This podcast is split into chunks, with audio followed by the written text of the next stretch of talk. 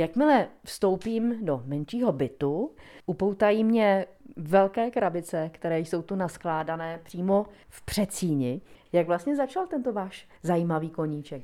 Čistě náhodou v 96. roce jsem slyšel pozad Takový jsme byli, který vysílal tenkrát radiožurnál a mě to nějak nadchlo a postupně jsem začal oslovovat jednotlivé rozhlasové stanice a jednotlivé rádia mi posílali upomínkové předměty. A aniž bych jsem to věděl nebo plánoval, tak se mi ta sbírka začala nějak rozšiřovat. A vlastně postupem času se snažím mapovat rozhlasové vysílání z pohledu posluchače, tak jako vnímá teď a trošinku alibistických ho chci zachovat ten úhel pohledu obyčejného posluchače i pro budoucnost. Vy tu máte ale upomínkové předměty opravdu z mnoha zemí Evropy.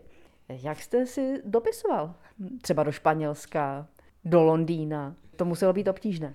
Bylo to obtížné, protože to bylo v roce 96, takže internet byl ještě v plenkách a nějaký strojový překladač de facto neexistoval. Takže díky tomu, že jsem chodil pravidelně do knihovny, tak jsem si tam půjčoval i slovníky jednotlivých jazycích a mechanicky ručně jsem překládal každý slovíčko po slovíčku, až jsem vytvořil nějakou velmi jednoduchou frázi ze žádostí, aby mi ty jednotlivé zahraniční rádia poslali propagační materiály. Máte přehled, kolik máte těch sbírkových předmětů dnes tady v těch krabicích? No, je jich docela hodně. Mám nějakých 16 krabic, kde mám tiskoviny a různý lehčí propagační předměty, jako jsou tušky, autíčka, trička a já nevím, co všechno člověka, vlastně všechno, co člověka napadne, co může být i propagačním předmětem.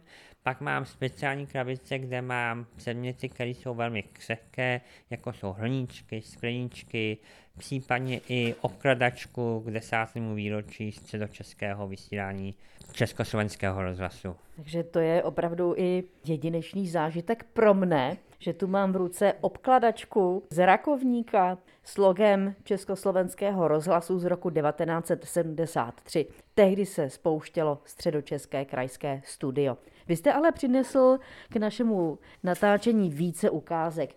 Například tu máme takovou malou gramofonovou desku. Ta gramofonová deska byla vlastně ze série několika gramofonových desek, který tenkrát natočil ještě v té době radiožurnál.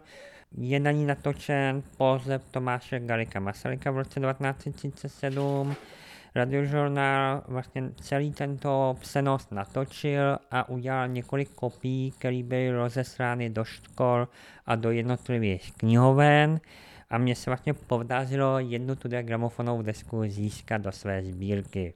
My tu máme i zdokumentováno, do kterých zemí se ten pohřeb vysílal. Ano, přesně tak. Přenášel se hlavně seba do Rumunska, Francie, nemohla by chybět britská BBC, potažmo Anglie z Kolína od sbírky rozhlasových předmětů Markéta Vejvodová, Český rozhlas.